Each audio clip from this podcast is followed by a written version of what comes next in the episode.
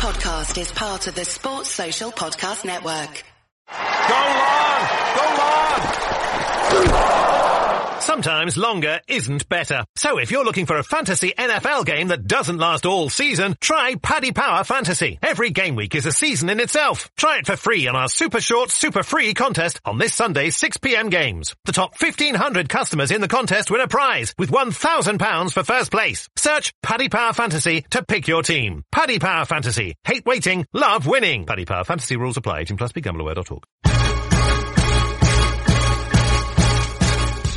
Hello and welcome to the Nat Coombs Show presented by Paddy Power Fantasy. Good to have you with us in week three, almost in the bag. The small matter of Monday night football coming up a little bit later on. We'll get into that on Wednesday's show with Iron Mike, but we're focusing our attention on everything that went down at the weekend and so much to get into, not least the rise of the backup quarterback. So many number twos stepping up and taking center stage. We will let you know how they got on and which teams without their starters are looking more likely to keep contending as a result. The great Greg Brady drops by very soon to get into all the big stories uh, from around the NFL this weekend. Don't forget you can follow us on social media at the NC Show, Facebook, Instagram, Twitter. Alex Tom and the guys keeping that rolling seven days a week. So get stuck in there. Lots of extra content on there as well. I mentioned Wednesday show. That's me and I and Mike going old school. Uh, we have a show on Friday as well and our Saturday fantasy show, daily fantasy show. So you want to get involved with Paddy Power Fantasy. That is the place uh, to get your inside skinny and get your game on. Search uh, Paddy Power Fantasy on Google uh, to get involved with that. Right, terrific stuff. We're going to get things on the road and check in with the great Greg Brady.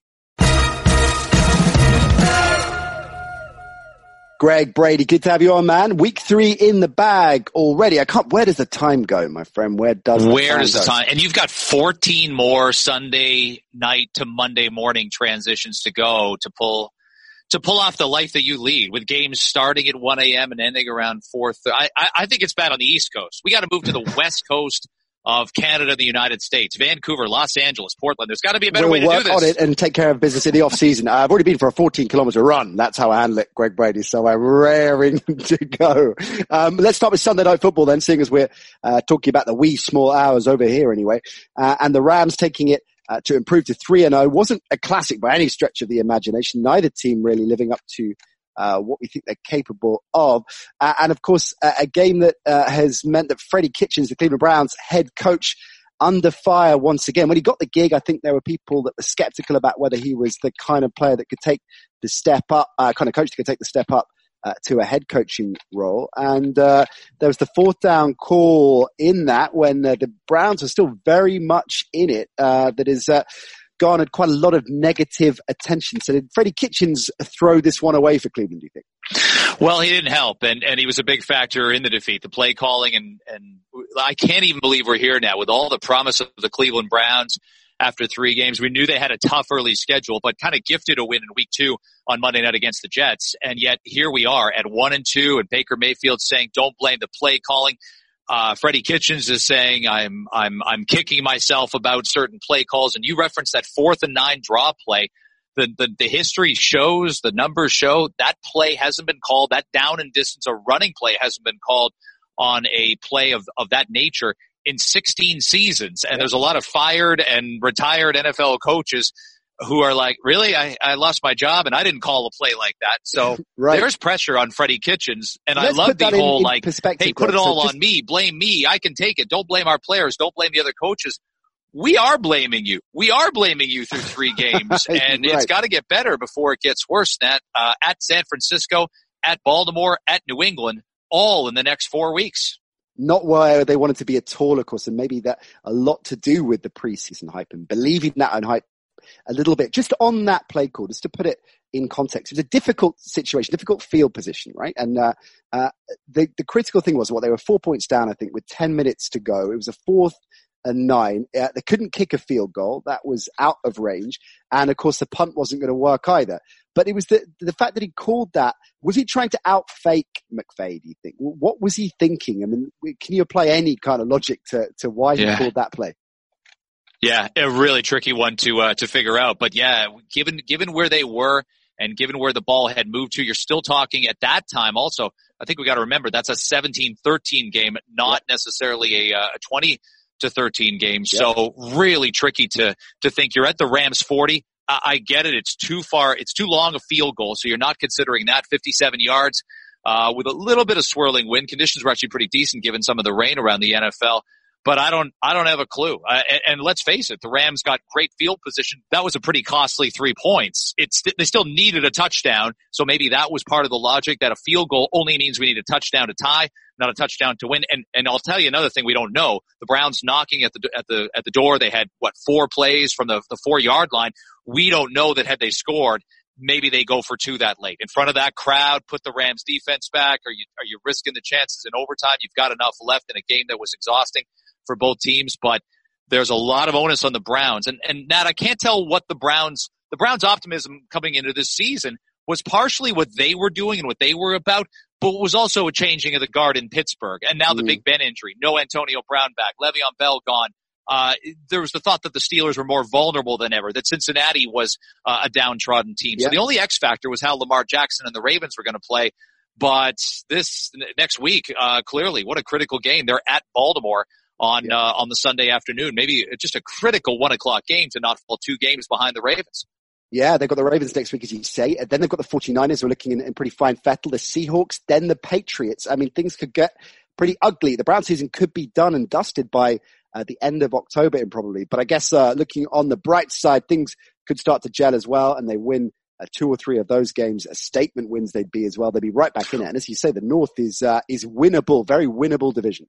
Well, I think you're hoping. I think you're hoping. I think Browns fans, I would hope they'd have the logic and the wherewithal to sign up uh, for four and four. Take three of the next five games, get to four and four, and then you're really going to have to make uh, make work done on the last half of your schedule. And and look at their home games. Really, uh, Buffalo, you should beat them. I know the Bills are out of the gate in a hurry. The Steelers have to beat them in a Thursday night home game. Cincinnati at home, Miami at home. So they've got games that, that I think no matter what, Nat, barring an, a, a serious injury of consequence, they're going to be favored probably in all the rest of their home games. It's a question. And you got Pittsburgh and Arizona and Cincinnati on the road. The schedule's right there for them. Get to four and four at the halfway point and potentially you're going to breathe a little bit easier and, and maybe have an outside shot at the playoffs. Incidentally, Freddie Kitchens uh, said in his post-game presser he's kicking himself in the ass, which is uh, a physical achievement uh, I, certainly couldn't manage to do. So uh, at least uh, there's something there for Freddie. So the Rams take Sunday night football uh, and move to three and zero. Oh. Not really an altogether fluent performance from them, but they will absolutely uh, take that with that record. Greg, I want to concentrate most of today's episode on the backup quarterback because let's face it, the backups don't get enough love generally, and it seems to be so far 2019 the season of the backup. Ollie, our producer, has called this backup breakdown which you could take uh, in different ways. Uh, I guess I like it because we did, of course, real deal or no deal last week. So we're going to roll in uh, a, a something every week to get Greg Brady waxing lyrical, uh, and we're going to focus on the backups this week because they were so prominent, of course, in week three, uh, and so many different characters, different stages of their career, different trajectory. You've got the young guns coming in, like Daniel Jones, most notably, the New York Giants rookies uh, come in under immense amount of criticism when they drafted him, or certainly the front office, and nobody was buying him. And here he is now after a sensational performance. We'll get into that. Mason Rudolph uh, coming in for Big Ben and Teddy Bridgewater for Drew Brees, two playoff bound teams that might not be now. Well, certainly in the case of, of the Steelers, that looks pretty messy. Jacoby Brissett, too. Kyle Allen stepping up. So look, a huge amount I want to get into here. Let's start with Daniel Jones and the New York Giants. And to put this into context for some of our listeners, here's a guy who was dra- uh, drafted uh, seventh overall, uh, sorry, sixth overall by the New York Giants, uh, when uh, they had a second pick later on in the round, and most uh, draftniks and, and uh, experts in that particular field didn't have him particularly high on any board. So the the conclusion was that the Giants overreached for this guy, and he certainly wasn't um, a quarterback that was getting a huge amount of buzz coming out of college. Uh, but they clearly knew what they were getting. They knew what they wanted. They knew that he was the right fit for them. Fast forward five or six months, and here he is thrust into Giants team week three of the season, which probably wasn't the plan. They wanted him to sit down a little bit longer uh, and learn a bit more off Eli Manning, but not at the races in the first couple of weeks of the Giants. So they made the move, and what a debut it was.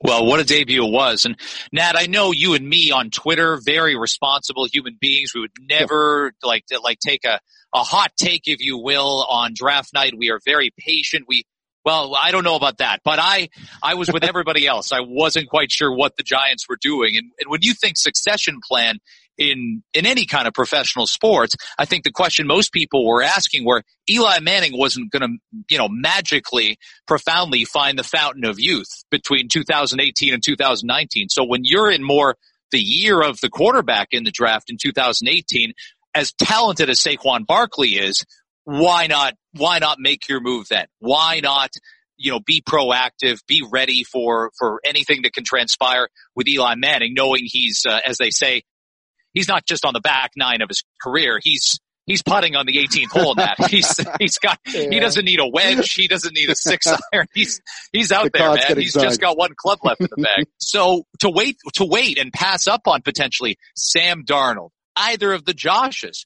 Even if you want to experiment and grab Lamar Jackson, trade up and, and into somewhere late in the first round. Mm-hmm. Why this player and why at this particular time when there were only really, we only talked about Dwayne Haskins. We really did, who Washington took 15th overall. Daniel Jones felt out of nowhere. But that's the past. The present now is we saw him that Daniel Jones score two rushing touchdowns that Eli Manning can't score. He yeah. can't get into the end zone and do exactly what Daniel Jones did at critical times to get the victory. Couple that with the accuracy, couple that with the fact that we're forgetting Odell Beckham Jr. leaves the Giants. No question. You're not as talented a receiving corps, but Evan Engram from the second he entered this league, a very good tight end. I won't be shocked if someday we're talking, you know, obviously we're in a post Gronk universe now, we might be talking about Evan Engram as one of the best two tight mm-hmm. ends in the sport in the next year or two. We really might. And he was fantastic yesterday. Obviously a lot of yards after catch, if you will, on the 75 yard touchdown. But Sterling Shepard has turned into a fantastic number one receiver and is going to get more deep looks than he got when Odell Beckham Jr. was here. Sometimes change is good. And you're right. We were all very skeptical about Daniel Jones and we, and we don't think of the Giants as this team that does dysfunctional things. Often the Jets do in their own city, state, and stadium the Lions, the Browns. We know who the usual suspects are. Uh, the Dolphins the last 15 years. We know who to question. The Raiders. I can keep going. But the Giants weren't one of those teams really until the last couple years. So this has to give their fans some relief that uh, a, their long national nightmare might not last terribly long with this quarterback. It is really fascinating to, it's easy to, you know, have 2020 hindsight revisionist uh, theories. But I remember that the same principle applied with the Amari Cooper trade to the Cowboys, right? That everybody laughed that one out of town and said it's ridiculous, but it absolutely worked for the Cowboys in that situation in the sense that the deal made a lot of sense. Uh, if it played out, in other words, if Amari Cooper did what they needed him to and became uh, a star receiver in that in that side. And everybody had written him off far too quickly, of course, Amari Cooper's case. Mm-hmm. He was, you know, an elite receiver not that long ago, but people have got very short memories. The point being that it, it, they knew that was what they needed. And the same principle here to a degree with Jones. I know there are some extraordinarily bad reaches in the history of uh, at the drafts. And uh, Al Davis, of course, notoriously uh, was amongst uh, quite a few of those back when he uh, was running the Raiders. But this didn't necessarily feel like that. Yeah, sure, they reached up, but straight away I thought, well, the front office have obviously seen something about this player and in terms of the direction they want to go in under Shurmur, that means he's the right player for them. Even if loads and loads of draftniks have him way down the first round into the second round because on merit, on paper, that's probably where he should be. For this particular team in this situation, that's the right fit. And we see that so much in the NFL, Greg, that situation is almost everything. That Prescott was a yeah. player that dropped down. Nobody bought in, was in the right situation, the right time, the right place. And here he is now uh, about to be paid as one of the best quarterbacks in, in the game. So I, I, I kind of get um, why he was uh, the, the pick was criticized, but at the same time, I was a little bit surprised, thinking just wait and see a minute. This could be exactly what they need. Let's not get carried away here. His first start was sensational. You mentioned on the ground, two rushing touchdowns. He had two more in the air, 336 yards, and maybe most importantly of all, Greg, he masterminded a comeback. They were in a hole in this game, and he didn't blink and dug in and pulled them back into the game. Yeah, really easy. You're right on the road. And, and without talking too long on my end of, about Jones, cause, cause I said a lot in the previous answer, we have to remember, it, I don't think it's ever been easier that for quarterbacks to come in out of college and be difference makers right away. We used to, Peyton Manning led the league in interceptions and sacks on a 3 and 13 Indianapolis team his first year. We've seen quarterbacks have their careers blow up for various reasons. Tim Couch, David Carr, Ryan Leaf, sure, there might be, you know, whether it's a maturity issue or, or you get paid Jamarcus Russell, who you, you, you were sort of pseudo referencing with the Raiders.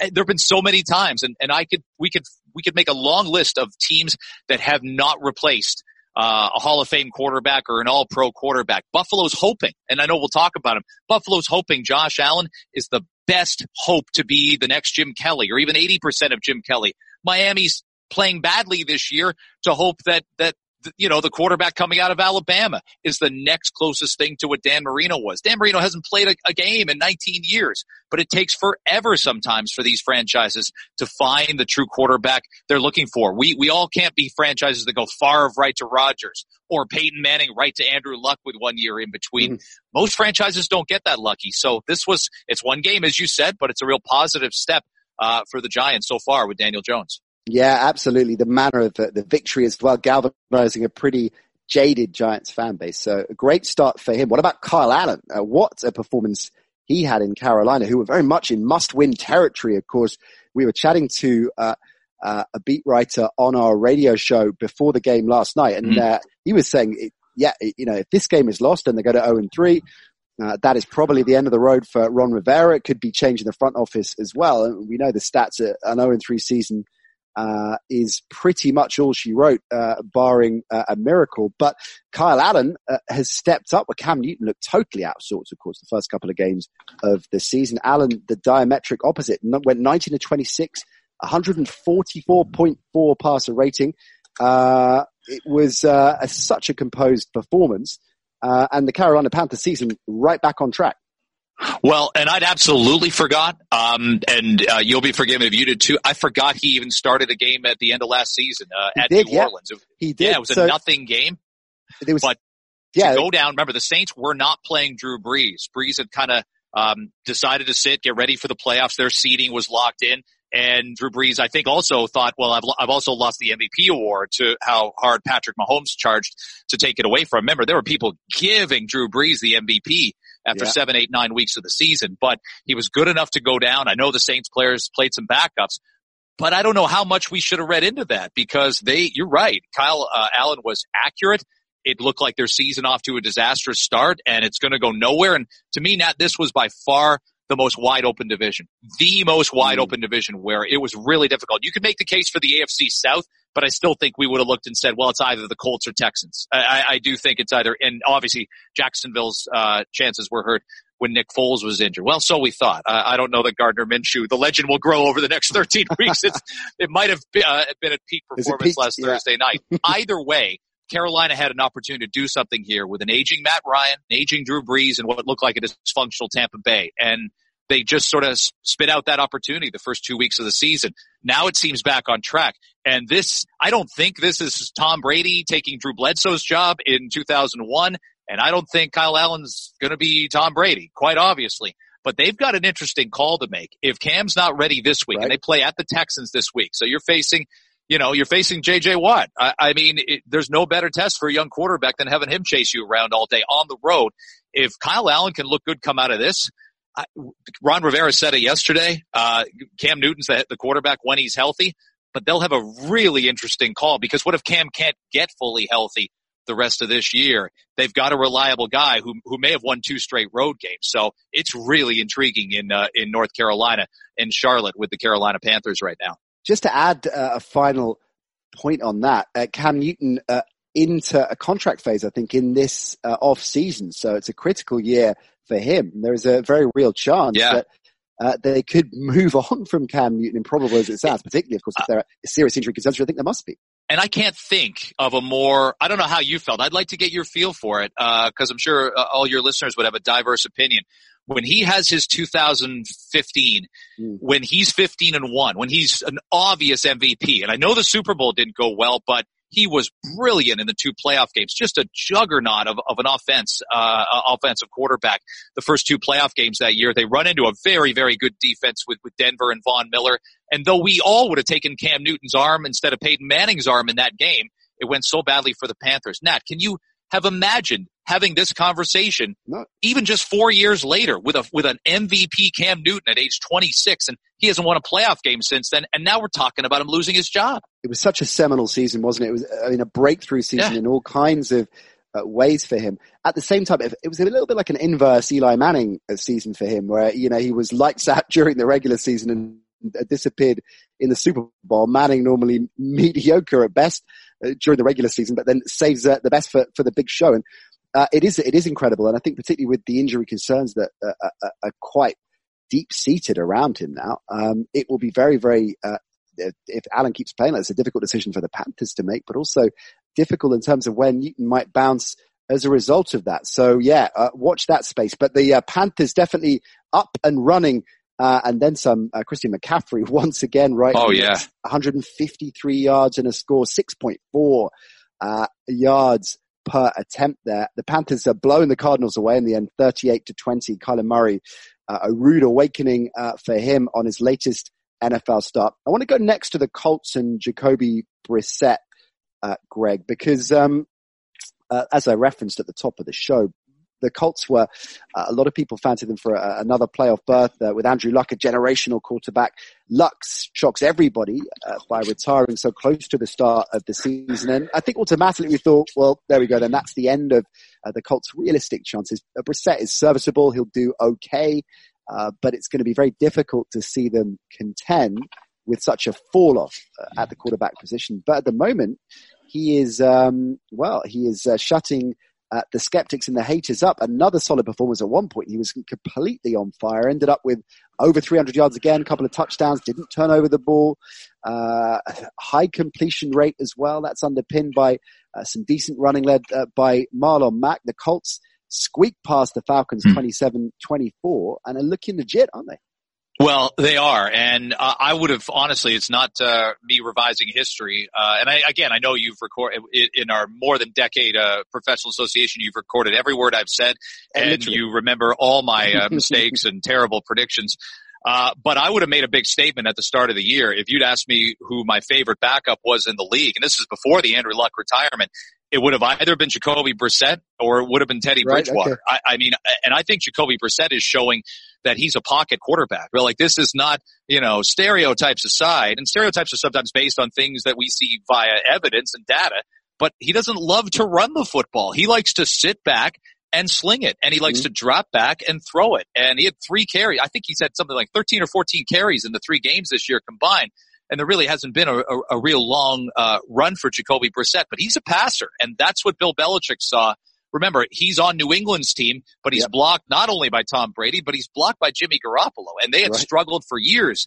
Uh, pre Garoppolo and pre Jacoby Brissett to find a, a quarterback that had Tom Brady got down. They'd really gone from the Matt Cassel year when Cassel replaced Brady for the full season in 2008 and, and they were still 11 and 5 and I know Brady never hurt, but remember when he was suspended after the Deflategate controversy, Jacoby Brissett had to step in because Jimmy Garoppolo uh, got hurt that season. So yeah. he's had a couple starts. He had 18 starts coming into this year.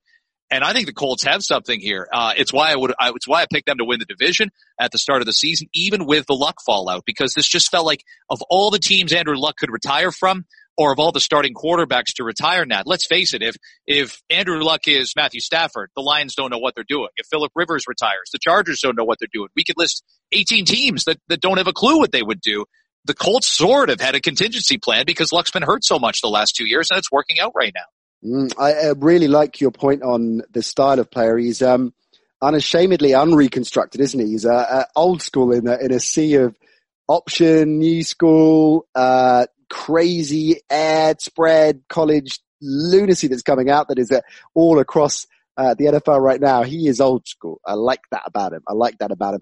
Um, all right. So looking good for the Colts. Not so much, uh, for, uh, well, based on what we saw last night for the Pittsburgh Steelers. And it was interesting because out of all the backups that were suddenly front and center, I think there was a lot of buzz about Mason Rudolph at the Steelers. Um, partly I think because of what the, was coming out of the camp and some of the veterans really talking up a good game and saying that they like him. Also, a really interesting theory surrounding the Minkah Fitzpatrick deal, which uh, the yeah. Steelers gave up a first round pick to the Dolphins.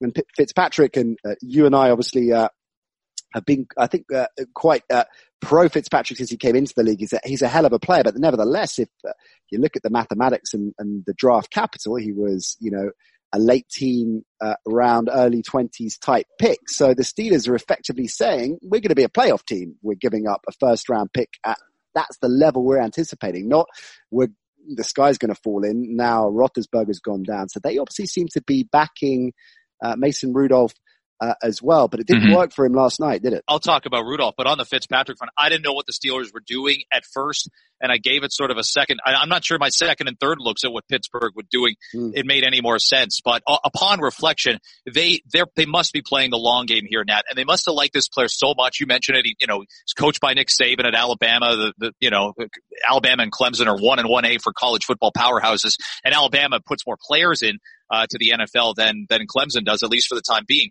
But Nat, they must have loved this player so, so much that they thought Miami is selling everything. Miami is a, uh, as we call it in North America, a garage sale. Mm-hmm. So they're getting rid of everybody and everything, uh, that's not bolted down. Let's get him not just for 2019, but let's get him for 20, 21, 22 yep. and beyond. I, I, think the commodity was so great and they thought the price was reasonable enough that they must have also thought, well, here's a guy that's been in the league a couple of years, He's only 22 or, or a year and a half, I should say. Yeah. Better to get him now and not, you know, risk a rival getting him. What if the Ravens get Minkah Fitzpatrick? What if the Chargers do? What if the, what if the Chiefs do? So I, I, I understood the logic there. Now, that's the positive of, of where Pittsburgh might go. The negative seems to be that, yeah, they had a load of opportunities to win that game against the 49ers and did not. You, you do not lose too many times when someone turns it over as much as San Francisco did. Five turnovers, uh, the two interceptions, uh, the fumbles that were lost, one of which was Garoppolo, uh, one of which was R- Raheem Mostert, the running back. Mm. You have to take better advantage than that. And it's something Mason Rudolph, though I didn't think the pass pressure was tremendous for San Francisco. He just seemed to be under duress a good chunk of the game. And yeah, the, the James Conner fumble is the critical thing. Um, but for Pittsburgh, it now looks like a lost season. To me, I know it's on the road. I know it's different time zones away, Nat, but that's the game. If you, if you want to say, go on with Cleveland and Baltimore and say we are in this division and, and don't give up just because we've lost our, our iconic, uh, Hall of Fame quarterback. That was the one you had to grab yesterday. Now you're fighting from behind. I will say Pittsburgh's got five of the next six games at home. Bengals, Ravens, Dolphins, Colts, Rams, similar to what I was saying with Cleveland. If they could somehow, some way, after eight games, after 10 games, get back to 500, they've given themselves a fighting chance. But lose one of the next two, it's probably not going to happen. And if that happens, and if it is indeed a, a season to, to write off, what does that mean for, for Mike Tomlin, you know, a Super Bowl winning coach and in an organization that doesn't uh, change, like to change their head coaches very often, of course. One of the things we love about uh, the Steelers, just the uh, the durability and the time that they give their head coaches. And we've seen this in, in Greg. Of course, you cover so many different mm-hmm. sports, but you love uh, you love our football, and y- we see it time and time again. The teams that hold firm and don't make too many changes too often, as far as their coaches are concerned, are typically the teams that are the most successful over time. And the Steelers are, uh, you know, the poster boys for that. But do you think this might be enough already as far as Mike Tomlin's tenure is concerned in Pittsburgh? I could see that's an interesting question. I, I, could see a mutual parting of the ways, or at least it's scripted that way, and and that's uh, that's quite okay. Mike Tomlin doesn't have to explain to anybody that he's a good coach, and the Steelers don't have to explain to anybody we're uh, we're a really good franchise. We we we end up treating people the right way. We may even give them given what happened last year with, with some of Antonio Brown, and until it just became too much, and and look at the hard stance they took on Le'Veon Bell. That's the Cowboys would not have taken the stance on Le'Veon Bell though I'm not saying the situation is exactly the same as Ezekiel Elliott. It's not.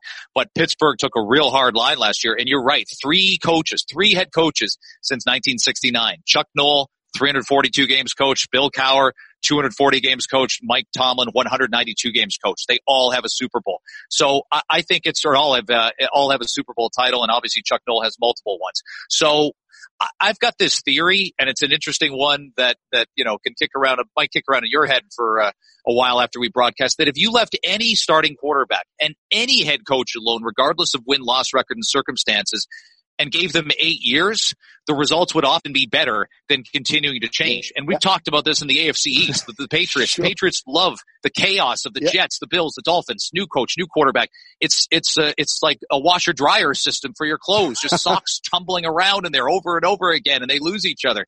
And New England has that one constant. Which is Belichick and Brady. So Yeah. I could see Mike Tomlin not, not wanting to be part of something that rebuilt, but I could also see him digging in if Big Ben's mm. healthy or they want to go another route at quarterback saying, I- I'm all about the loyalty factor here and I've had chances maybe to, to put my name out there before.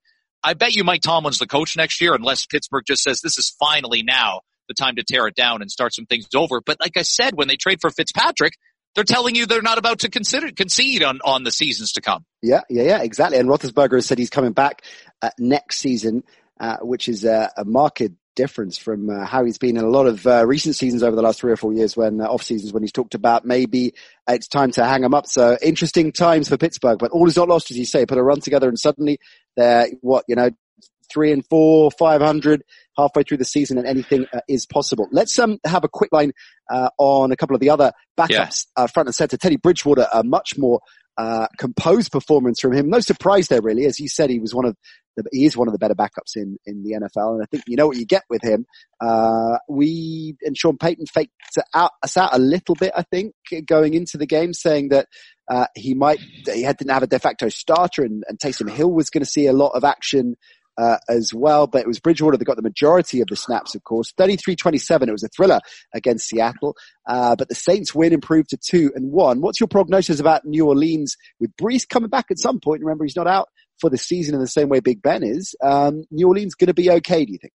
Yeah, they look like the division winner there to me because Atlanta's been so inconsistent. And we talked about Carolina's struggles earlier, uh, as much as Carolina sort of bounced things back, uh, a little bit. Bridgewater was very good. What a clean game. No sacks, no, no interceptions. He threw the ball away when he needed to. We can't forget that Seattle pass rush. It's, it's not what it once was. We're not talking Legion of Boom, but they do, I thought they rushed Bridgewater a fair bit. And, and, and again, Bridgewater's a guy that really only took off the one time to run. He had an 11 yard run and he had two carries for one yard, um, on the other carries. So Alvin Kamara was, was back and the 92 yards receiving. He might be. I think it's Christian McCaffrey, Nat, and everybody else. Alvin Kamara might make a case for uh, as a dual threat back, the second best guy in the league. I mean, he had 161 yards combined, touchdown through the air, touchdown on the ground. I think New Orleans is going to hang in just fine. And I didn't have them as a playoff team, but I also didn't see some of the chaos happening with with Cam Newton not being uh, healthy, not being ready to go. Didn't see, uh, you know, I, I think Philadelphia starting one and two. We would have locked them in for the playoffs. So uh, it, the NFC playoffs, as we said, AFC, you look like you knew who five of the six teams might be. The NFC, 11 teams probably could have been playoff teams and, and you, you'd shrug your shoulders and go, yeah, you, you can make the case for it. So love where New Orleans is at. Uh, he's really interesting actually looking at some of the other contenders in the NFC. The Vikings getting things back on track with a win over uh, the Raiders and boy did Kirk Cousins need uh, that afternoon. The Falcons just a prototypical uh, of their season uh, so far, going down 27-24 uh, to the Colts, uh, and uh, Matt Ryan looking lights out at times, Mm. but throwing another pick at a crucial stage. They got the running game going a little bit more, but uh, not where they need it to be. Uh, uh, and that's been a big problem for them uh, this season. Julio Jones stepping up again, but they've got this brilliant receiving corps of him and Ridley and, and Sanu, but they're not uh, just not turning it on consistently enough. So uh, Well- the Falcons are frustration. I think there's a lot of concern in Atlanta, and I, I when it goes for some quarterbacks, and again, lifetime uh, Dolphins fan, Dan Marino fan, you start to see it. Though he'd have his moments, he'd have good game, bad game, good series, Mm. bad series. Here's another one. We talked about Cam Newton. Uh, the, the spiral of Matt Ryan is concerning right now. He leads the league in interceptions after three games. Asking him to do a lot. I wish they could ask him to do a little less. And I know five incompletions yesterday. So the quarterback rating's great. He's an 85% completion rate, but it's some of the passes he's hitting on a regular basis and, and even how he was most of last season. Uh, we saw his QBR shrink to, I think it's the lowest level it had been in six years and it's lower than that through three games this year. So I think they're going to get good games from Matt Ryan, Nat. But Atlanta would be well served to do exactly what we've been talking about with some of these other franchises. And it might be time for them to think about drafting his successor or trading for his successor. I know he's not even 35 yet, but when it goes, it can go quickly. And I'm worried it's going to go quickly with Matt Ryan here. Okay, interesting. Uh, just a quick line on Josh Rosen and Luke Falk at Miami and, and the Jets respectively. Rosen acquitted himself better out of the two, not really a high bar because Falk was uh, just a rabbit in the headlights, wasn't he? But uh, I guess the going into this, the rest of this season, the things I think starting to look a little bit brighter for Miami now. They were competitive at the very least in the first half against the Cowboys. The Cowboys running away with it in the second half, 31-6 the, the final there. But at least Rosen, he, he you know, threw a, a strike to DeVante Parker, mix things up a bit. Preston Williams, their new uh, receiver, getting in the mix as well. That's a bit more energy about them than they have had in previous weeks. It, there's there is that, yeah. Um, I don't love the 18 for 39. Uh, that's got to get tidied up a little bit, but w- we've got to ask so much about Miami, and and football is just this just this ultimate team sport. You really do. We were talking about Baker Mayfield and the offensive line struggles that they've had. So Josh Rosen's not, been, and he wasn't last year, obviously. He's not being put in a great position to succeed just yet. So he's tough to evaluate. And it, you know, if they finish last overall, and that seems to be in essence almost the goal, they're going to draft a quarterback. They're going to draft Tua out of my, out of Alabama, and he's going to start Week One next season. So then, what is Josh Rosen given you traded? uh, for a quarterback. I, is really tough quarterback to evaluate, but I'm sure he looks over at the other Josh in Buffalo, uh, in Josh Allen and says, I'd love to have that infrastructure. Uh, right now, I'm not getting the chance to succeed. Uh, yeah, indeed. He said really, really difficult start to his career, but maybe it'll come good. Maybe it is the right place he needs to be right now as they, uh, as they rebuild and develop. And maybe he's the guy to, to build around. Uh, quick line on the Antonio Brown uh, the latest chapter in that yeah. story, Greg, uh, things have, have moved as we've been watching very closely from uh, odd to surreal, eccentric to quite sinister and unpleasant. And, uh, and now he's out of New England. Uh, he's hit social media on Sunday morning in the States and after being quite graceful and, pragmatic about his exit from Foxborough initially, um, changed, changed his tune quite significantly and is uh, taking on everybody. Um, out of the NFL for the time being, out of the NFL for good, do you think? I do. I think he's played his last NFL game. I think it would take a long time. It, it, it, won't be at any point this season, and I don't think it would even be at the start of next season. Um, and you know, we've talked uh, how easy it is, and, and uh, uh, in the NFL and look at the Colin Kaepernick situation, which has so many different layers to it and so many different, um, you know, principles. But what can't be argued is, is that NFL owners did not want Colin Kaepernick under certain circumstances in their training camp or on their football team. We're talking about a more talented player at his position right now on this day that we speak in Antonio Brown but it's it's just no longer a football story and and I think he could have survived the Patriots and or stayed on the team and thrived um, without the revelation of of text messages to uh, w- one of his accusers of, uh, of, of sexual assault slash harassment. I, I think the Patriots had a case that look, whatever happened in the past is in the past, and since he's been a Patriot, this is what he's done. That doesn't work when you're a New England Patriot. They find out you've you've put this, as you said, sinister is the right word. It's bang on. Put this sinister, uh, you know, scenario at, at play to, to make a, a, woman and or her children feel threatened. Uh, New England didn't have a choice. And I, I guess we're going to applaud them for making this choice right now. Mm. But I'm sure there's Patriots fans that, uh, that felt a little dirty. And, and that happens in sports sometimes. You're not sure you've got the best character player but you you roll with the punches and, and hope that there can be some kind of rehabilitation or, or rejuvenation of their character. I think the Patriots realized right away if they had problems eight, nine days into his tenure here, that it was going to get worse before it gets better. And and it's too bad. It's too bad for the team and it's too bad for some of his teammates who may have really enjoyed him as a person, but I, I don't think the conduct was defensible and they had to do what they had to do. Mm, well said. I think um, the XFL, uh, and I'm not being facetious here, might be a realistic landing spot for him. You know, the Vince McMahon uh, backed uh, alternative to the NFL. Uh, it's the kind of thing that they need a marquee signing. If uh, NFL teams won't touch him, it's uh, something I could conceivably see happening. It's not going to bother the Patriots significantly, as you say. They've lost a, a player who is, irrespective of the off the field antics, one of the. Go for it, Greg. Do you want to pick that up? Well, I, th- I, think Josh Gordon, that's really interesting that you bring that up because now look what happened last year. Josh Gordon wasn't a, a, flash in the pan. He played 11 games there. They really need to make sure if he realizes this is his last chance at 28 and, and so, so many struggles with, with, uh, things staying healthy and staying away from, from a substance abuse issue. I think for the Patriots to win the Super Bowl, Matt, or even to get back and get past to Kansas City, now it's more prominent and more important than ever that Josh Gordon's part of the team. I'd say that.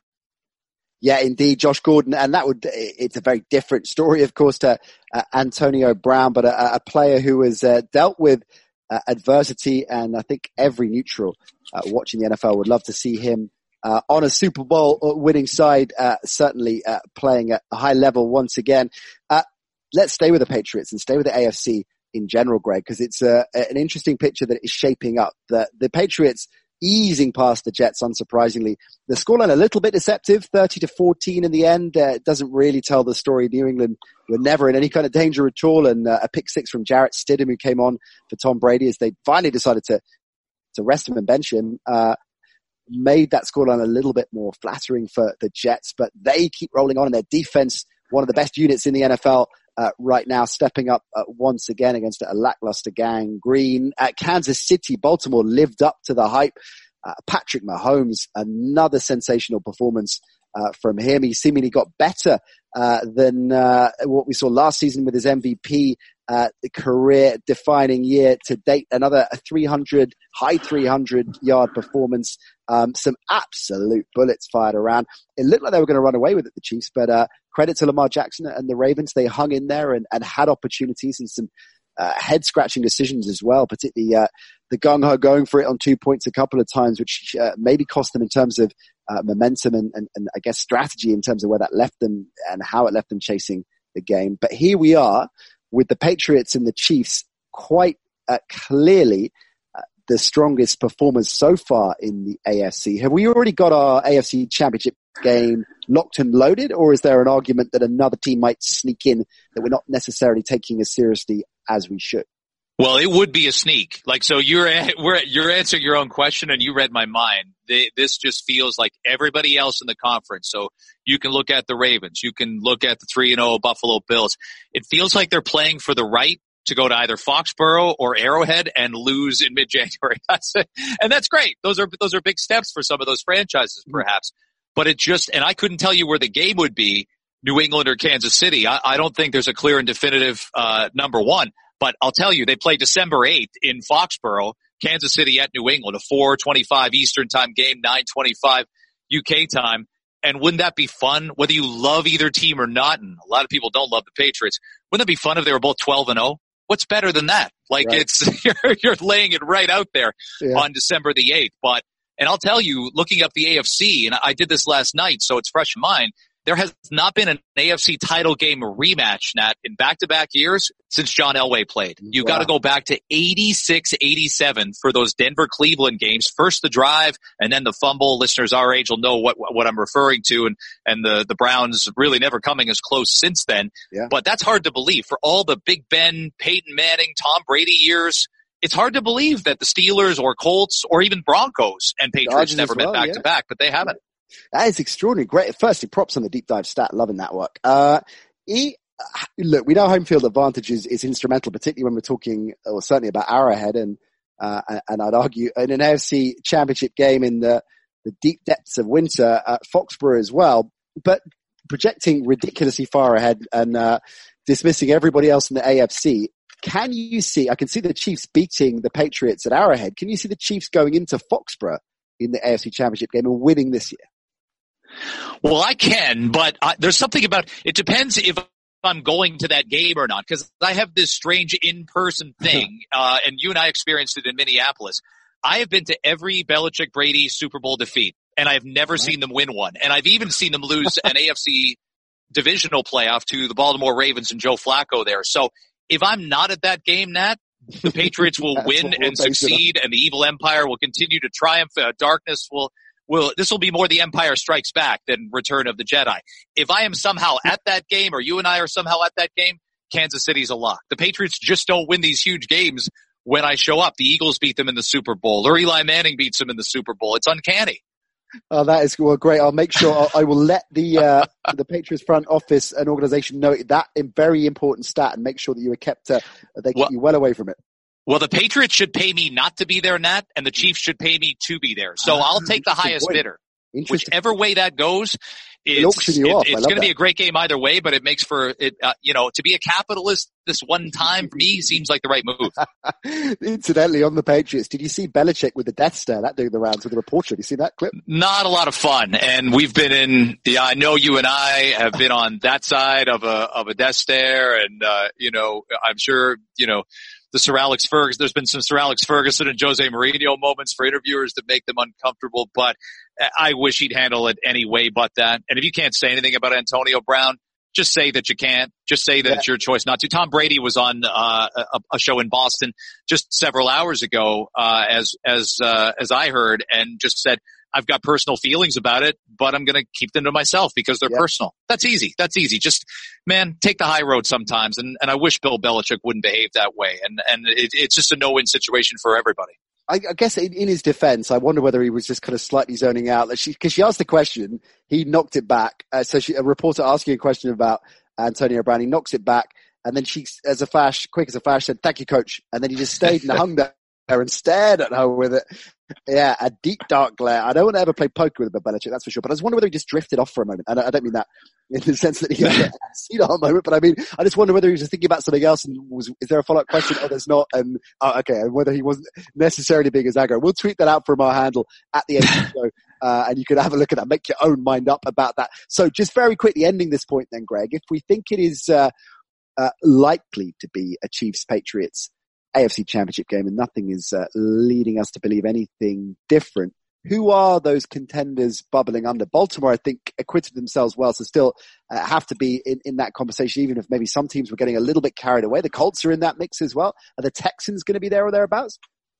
Yeah, I, I, would. I mean, if you're asking who the the other four play, I had Jacksonville as the last wild card getting in. I thought it all could come together for them. I would rescind that pick now based on the Foles injury. Um, and I would certainly, and on the Jalen Ramsey's trade request, those two factors right there take Jacksonville out of the mix for me. Uh, I am not, I have not been pleased by the LA Chargers play. I think they need a really big next couple weeks, uh, to show it. I didn't think they were going to win the division, that's for sure. And, and remember, they flirted with it the last couple of years with Patrick Mahomes as quarterback and even with Alex Smith at quarterback a couple of years ago. They were, they were playing around with the Chiefs a little bit, getting in their heads.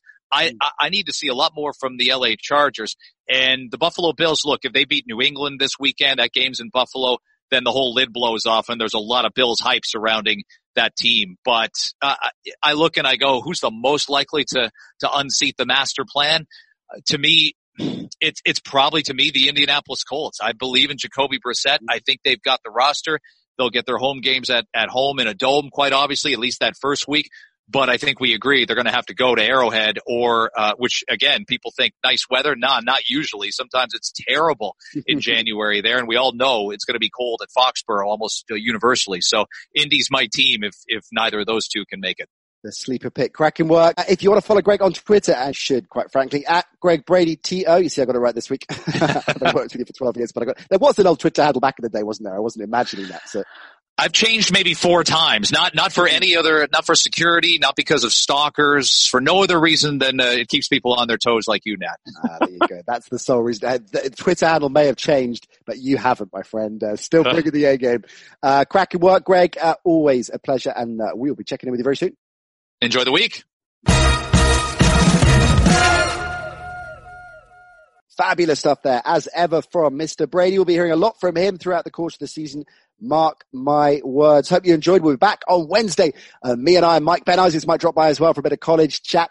Uh, and of course, we'll get ready for week four of the NFL with our Friday show. That drops uh, around about lunchtime on a Friday, Saturday morning for our daily fantasy show with me and the OG Ollie Gill. Lots of bonus video content as well that we're making, uh, flying out over on the ESPN UK YouTube channel and on our social channels uh, as well at the NC show. One more thing, gang. If you haven't already, subscribe to us wherever you listen to us. Uh, big shout out to the Podbean guys. Actually, we're on the homepage of Podbean this week. We appreciate that. So thank you very much for the support and love. Subscribe to us and you won't miss an episode. And if you have time, you have 30 seconds, hop on to your podcatcher of choice, leave us a nice review. It, all helps put smiles on the faces of ESPN, the sponsors, and everything. You get the drill by now. Right. Me and I might back Wednesday. We'll see you then. Bye for now.